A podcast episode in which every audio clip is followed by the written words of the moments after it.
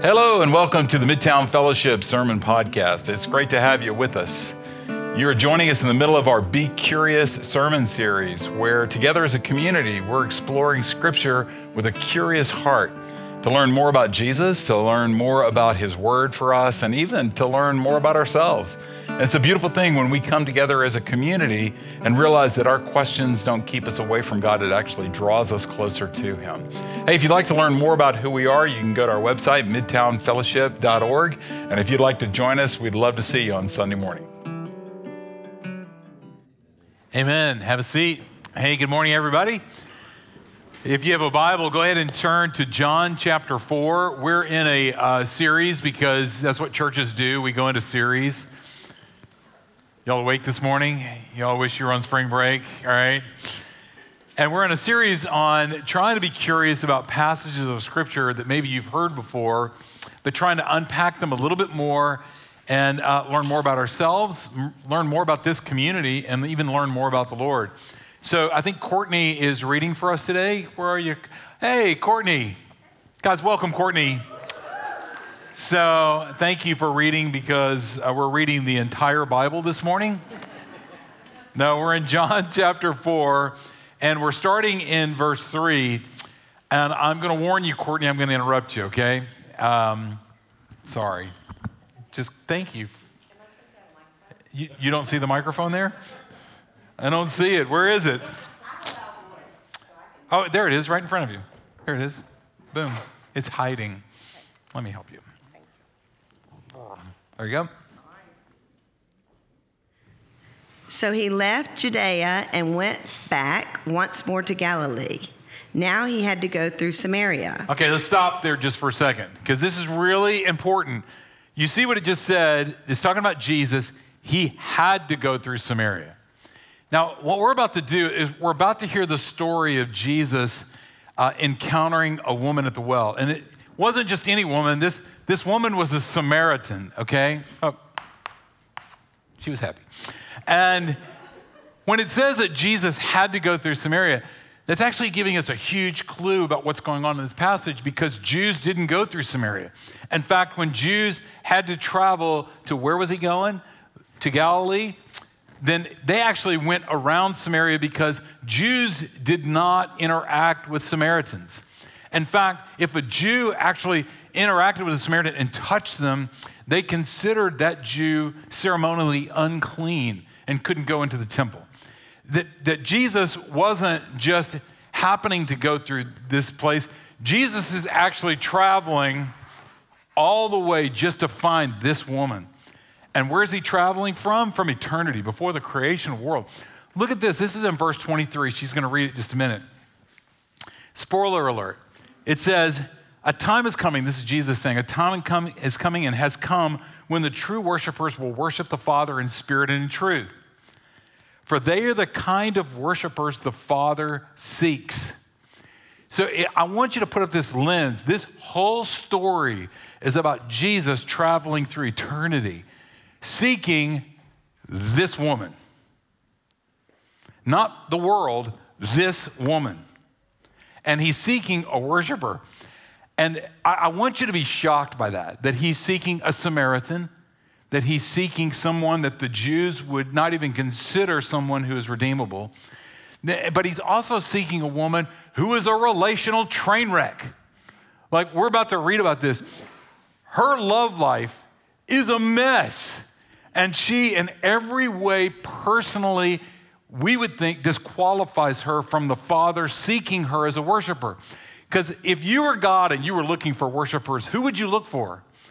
You'd probably look for that person in the church that puts their hands up during worship, you know? Somebody who closes their eyes because they know all the words to the songs. Like somebody who's really committed to this place and like you're a good churchgoer. Like, dude, dang, you are a good worshiper. And yet, what is Jesus looking for?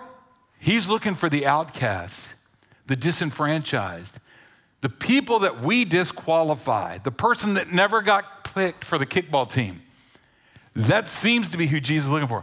I want you to see that, and I, w- I want you to know that as you hear the rest of the story. You with me? Are y'all awake this morning? I thank you. Wow. We are the church. We don't go to church. This isn't a show, all right? We're all here trying to get what the Lord has for us. So let's see what he has. Courtney, thank you. Sure. So he came to a town in Samaria called Sychar, near the plot of ground Jacob had given to his son Joseph. Jacob's well was there, and Jesus, tired as he was from the journey, sat down by the well. It was about noon. Now that's important. Just underline that. It was a, what time was it? Noon. Okay, good. Keep going. When a Samaritan woman came to draw water, Jesus said to her, Will you give me a drink? His disciples had gone into the town to buy food. The Samaritan woman said to him, You are a Jew, and I am a Samaritan woman. How can you ask me for a drink? For Jews do not associate with Samaritans. Jesus answered her, If you knew the gift of God and who it is that asks you for a drink, you would have asked him, and he would have given you living water. Sir, the woman said, You have nothing to draw with, and the well is deep. Where can you get this living water? Are you greater than our father Jacob, who gave us the well and drank from it himself, as also did his sons, as also his sons and his livestock?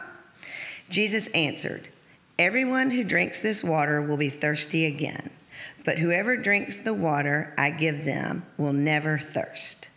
Indeed, the water I give them will be will become in them a spring of water welling up of eternal life. The woman said to him, Sir, give me this water so that I won't get thirsty and have to keep coming here to draw water. He told her, Go, call your husband and come back. I have no husband, she replied. Jesus said to her, You are right when you say you have no husband. The fact is, you have had five husbands, and the man you now have is not your husband. What, what you have just said is quite true. Sir, the woman said, I can see that you are a prophet. Our ancestors worshiped on this mountain, but you Jews claim that the place where we must worship is in Jerusalem. Woman, Jesus replied, believe me, a time is coming when you will worship, when you will worship the Father neither on this mountain nor in Jerusalem. You Samaritans worship what you do not know. We worship what we do know, for salvation is from the Jews. Yet a time is coming, and now, sorry, yet a time is coming and has now come when the true worshipers will worship the Father in the Spirit and in the truth, so that they are the kind of worshipers the Father seeks. God is spirit, and his worshipers must worship in the spirit and in truth. The woman said, I know that Messiah, called Christ, is coming. When he comes, he will explain everything to us.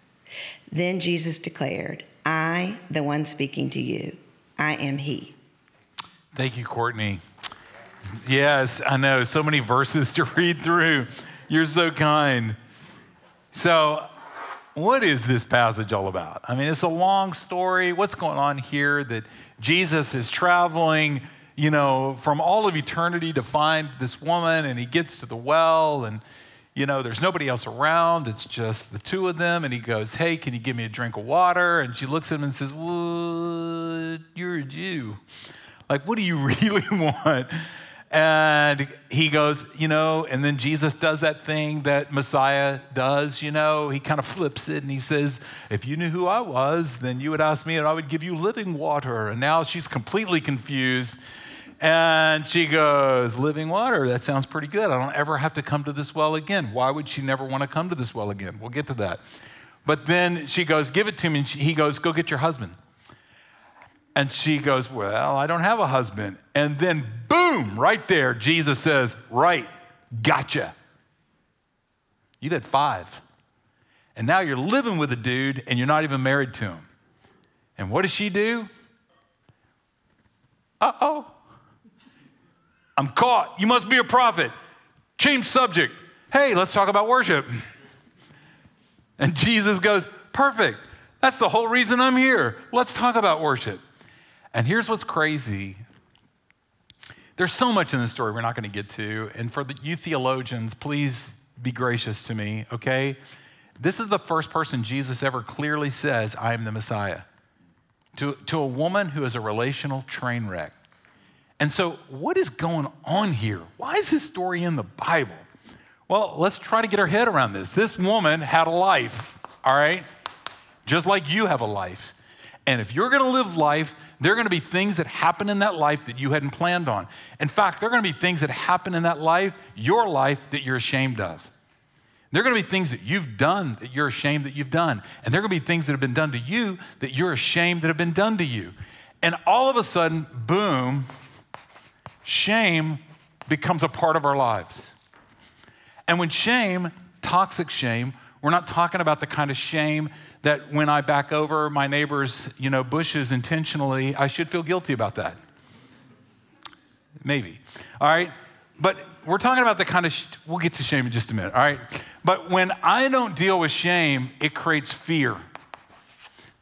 And when I don't understand what fear is, and fear begins to control my life, I hide.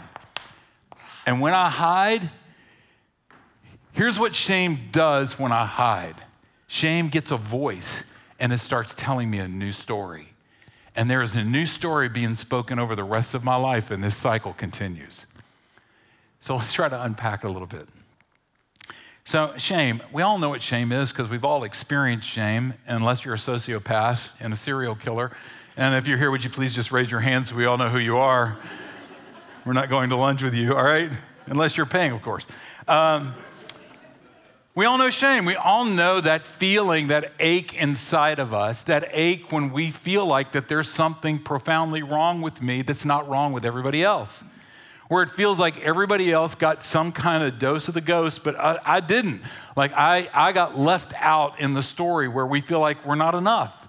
We feel like that there's something that I haven't done something wrong, but I am something wrong. That I'm not good enough, that I'm not smart enough, I'm not strong enough, I'm not good looking enough, I'm not rich enough, whatever. We, we have this thing inside of us that continually is producing shame and whispering in our ear, something's wrong with you. And when we start listening to that, we look for comparisons and we look for evidence for that story all the time. A couple of years ago, there is a CrossFit uh, gym here in Nashville called Iron Tribe. Have anybody ever done it? None of you. You don't ever work out. All right, there's two of you. All right, God bless you. All right next week we're all going to get in shape. I promise. And uh, we had all the instructors that were coming. We had a whole row of just muscle. It was just like they, they didn't even they didn't have personalities. They just had muscle. All right. And they came to me and said, You need to come. Come on, come to one class. And so they talked to me and going to class. And I came and I showed up. And you walk in and the music's pumping. and then the instructor comes jumping out. Hey, so glad you're here. And the energy is up. And uh, and so there's a class, everybody's around, and the instructor goes, Okay, we're gonna start by running a half mile. I'm like, Okay, could have done that at home, but let's go. And so we take off, and immediately, as soon as we come running out of the gym, I'm looking around, I'm going, Who's really in this class? You know, and what I'm really saying is, Who's my competition? And I, you know, I discounted all the 20 year olds because I'm like, you know, what do y'all know? All right, y'all are, you're young, you're strong. I'm really looking for my tribe. I'm looking for, you know, a good competition. And there was a guy in there that's about my age, and he was about 100 yards in front of me and flying. And I'm like, oh no, I'm gonna catch you. I swear I'm gonna catch you. And we came back into the gym and, you know, we're throwing around kettlebells and we're picking each other up. I don't know, we were doing crazy stuff. But I'm not kidding you. I am constantly looking at that guy. And when I left, can I be honest with you? I left saying, I don't ever want to come back here again. You know why? He beat me. I left feeling shame about my fitness because I was comparing myself to another human being that an hour earlier I didn't even know they existed on this planet. How is that possible? Well, let me, let me tell you how it's possible. And you know how it's possible because you do it too. You do it. Do you know that when we go to Genesis and Adam and Eve were walking in the garden with God and sin had not entered the world and there was per- perfection and we call that paradise? Do you know the only way God to describe it? Listen to this. He said they were naked and what? Unashamed. The only way that he could describe paradise is a place where there is no shame. So when sin entered into the world, what entered into the world? Shame. Shame entered into the world. And you've heard my shame stories. I mean, you hear them probably every week, you know, that I didn't get picked for the team or the teacher that embarrassed me in ninth grade and told the whole class I was stupid or, you know, or wearing the wrong thing on the first day of seminary. You've got your stories too. But I'm not talking about that kind of shame. I'm talking about the narrative that if we ask you to share that part of your life with anybody, you would immediately feel anxiety about sharing these stories. Because to share this story was, is to really risk being seen. You know what I'm talking about? Those stories about your life that nobody knows or very few people know. Those stories that if you really were to tell them, you would feel tremendous stress. Like if we knew how much you really envied other people. Like, really. Like if we knew how much you compared yourself to other people, like really how much you compared yourself. Or if we really knew how much you hated, like if we knew how much you hated people, even the shame, and I've talked to parents about this, the feeling sometimes they have when they when they feel horrible because they hate their kids. That kind of hate or jealousy. If we really knew how much jealousy consumed you, or greed, if we really knew what a thief you were, how much you steal, or how much you cheat, if we really knew how much you lied, that's the shame I'm talking about. That part of you that says, nobody can ever see that because there's no way anybody could see that and ever care about me. That is impossible. Well, this woman in the story, the gig was up for her. There was no hiding. Everybody knew that she'd been married five times. Everybody knew that she was living with a guy, which was a social taboo. It was a small village. Everybody knew what was going on. And because she knew everybody knew her shame, she had given herself to a life of fear. How do we know that? Well, she's there at noon. Remember? We stopped the story noon. Why is that so important? Well, in that time, any there wasn't running water in the village. If you wanted water for cooking, for cleaning, for drinking, for anything that you use water for, you had to go to the well and get it. And you didn't go in the middle of the day, you went at the beginning of the day. In the cool of the morning, where you're carrying these cisterns back to the house for a whole day of use. But when you go to the well at the beginning of the day, you go there with everybody else. She wasn't going to the well to get water. At noon, she was going there to hide from everybody that goes there in the morning. You know, when you are afraid, we don't have time this morning to go into the fight or flight syndrome. You know, when we get afraid, we want to fight or we want to run. But when shame produces fear for me and I run, I actually hide. That's what this woman is doing in the story. She's hiding. She's got her high noon well hiding, where she's going to the well at high noon. And I just want to make her normal, okay? I want to make her normal because you do the same thing. But do you know how you hide? How do you hide your shame? How do you do it? Some of you hide your shame with success. There is nothing sexier than hiding shame with success. Like, seriously, when you have success, nobody really looks any deeper than your success when your resume is impeccable, when your achievements are unbelievable, when the world step back and go, hmm, wow, did you see who just walked into the door? It covers a multitude of shame. Or some of you like to cover your shame with fitness because you're still at Iron Tribe, the three of you that actually work out in this room. that may be how you cover your shame. Some of you may cover your shame with work, that you literally take pride in the fact that you work 80 hours a week.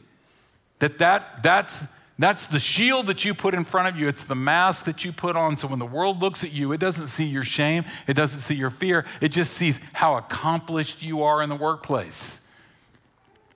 Some of you, you cover up your shame with all kinds of things. One of which, and this is so Nashville, church. Like, think about it, okay? If I'm gonna let you know a little secret.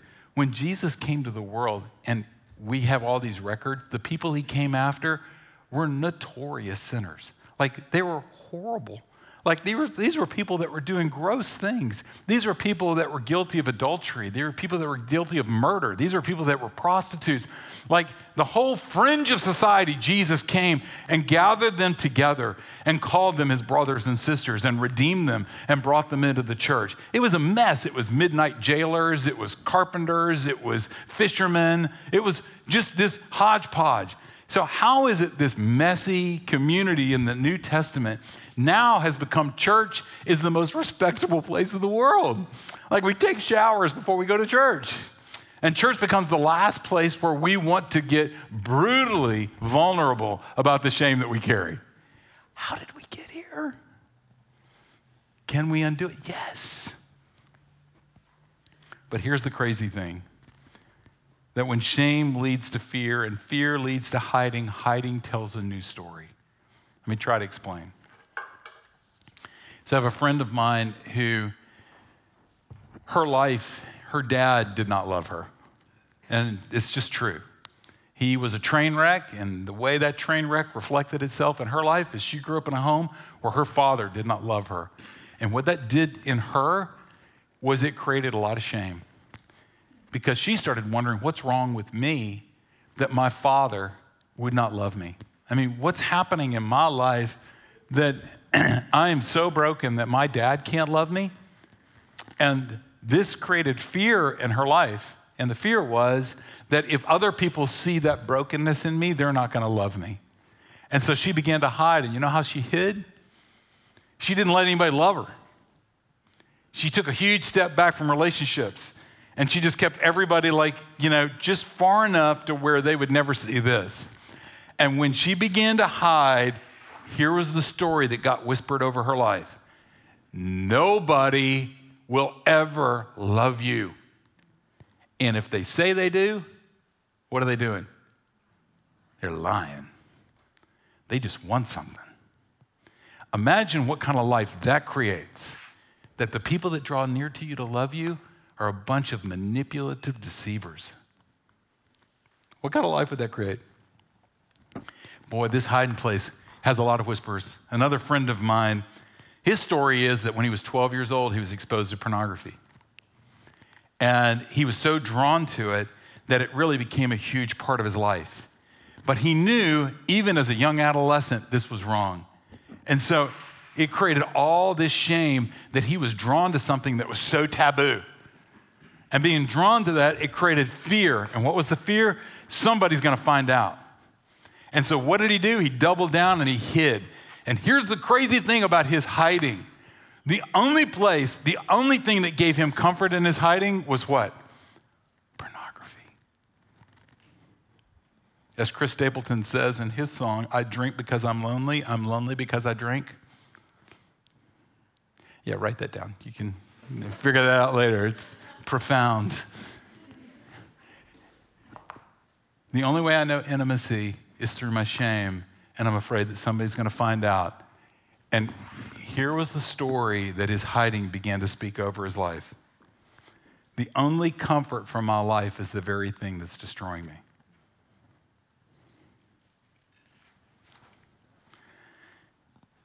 What do you think her message was? The woman at the well? What do you think it was? What do you think her hiding was saying over her?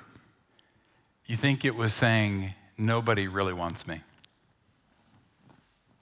Because we don't know in that day, she's been married five times. Did all five of her husbands die? We don't know. Did they all divorce her?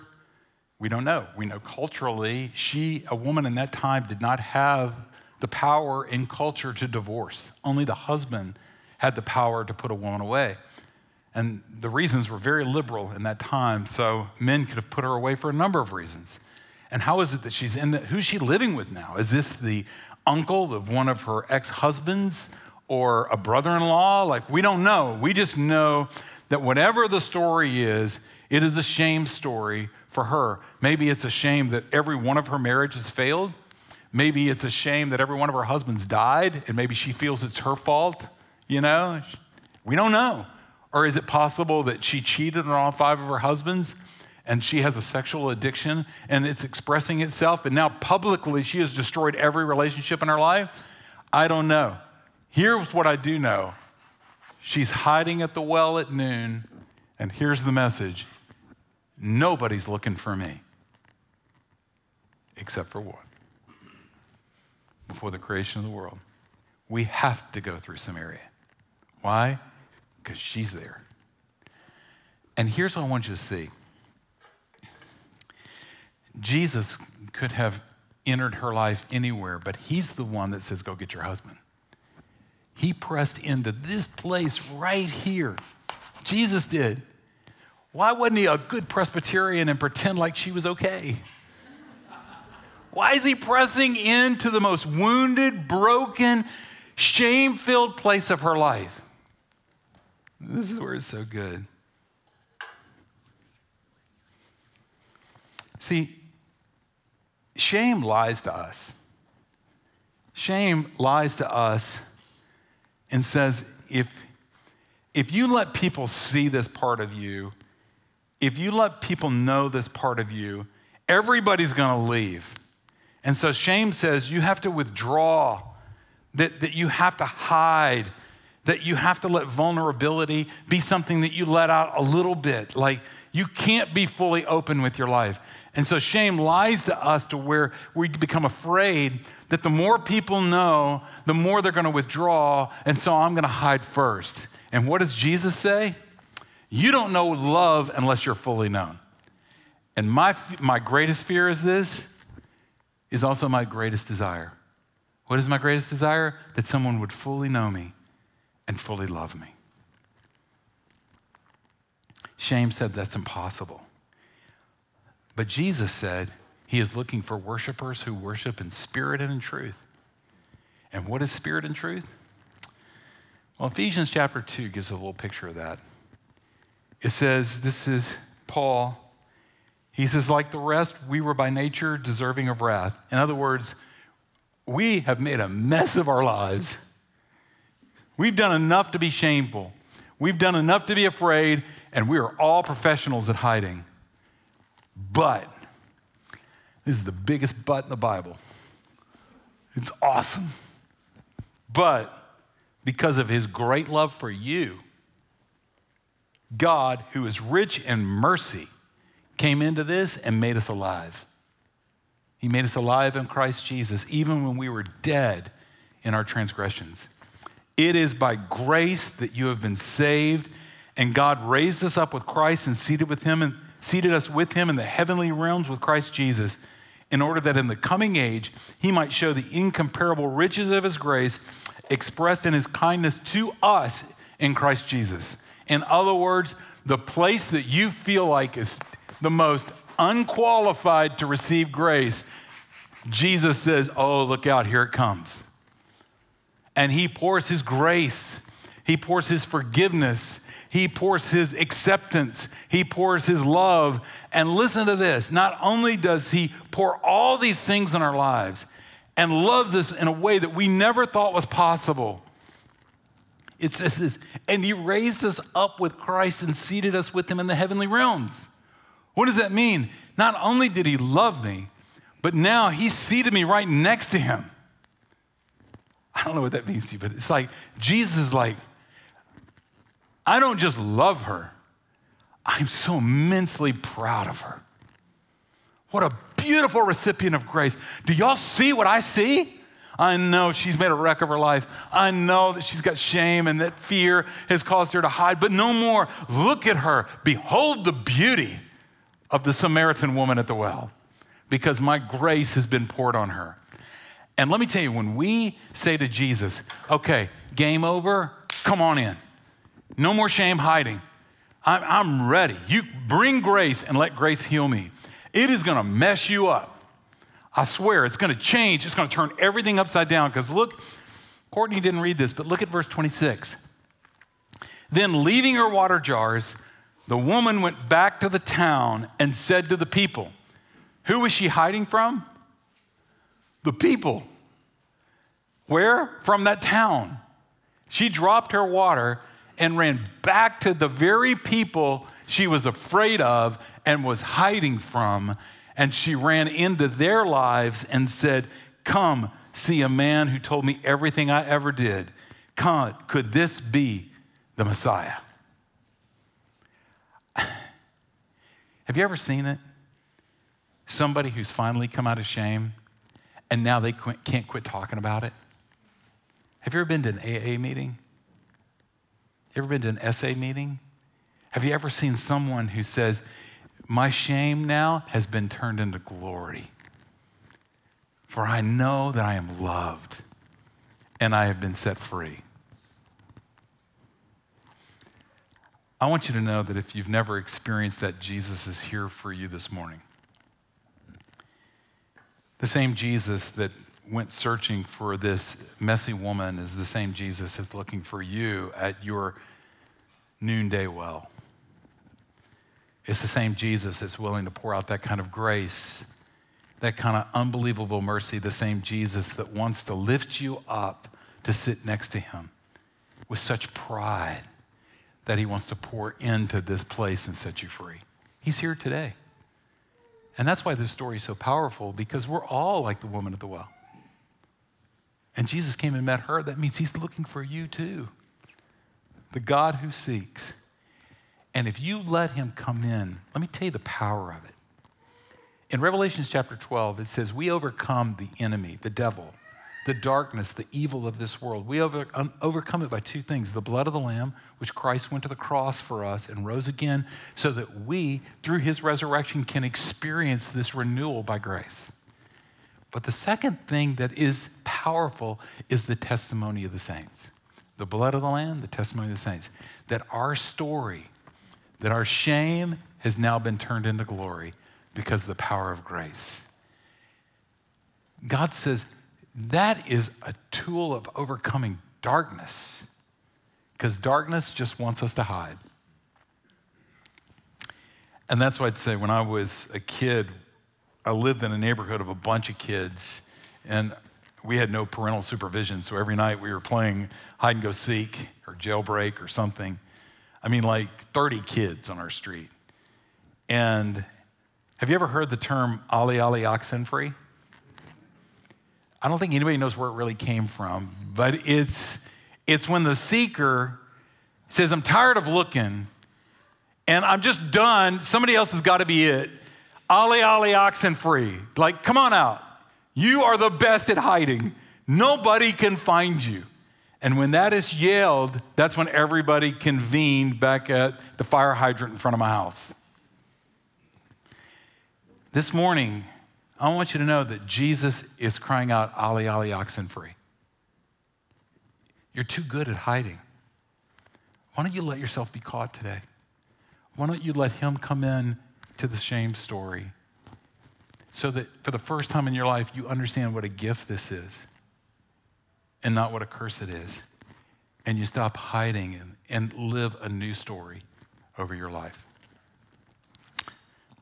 Let's pray. Father, um, Jesus, how good are you that you would come and seek worshipers? And that you take the most disqualified, and because of your work on the cross and because of your grace, you change us from being shame monsters to being grace monsters. From hiding and fear and shame to now living our lives um, openly displaying your kindness and your goodness to us. It is true, Lord, that we're a lot worse than we think we are. But it's also true that we are more loved than we can possibly imagine. Let us taste some of that this morning. And would you come, Lord, and lead us to a place where we will let you now pour your grace into our shame? It's in Christ's name we pray. Amen.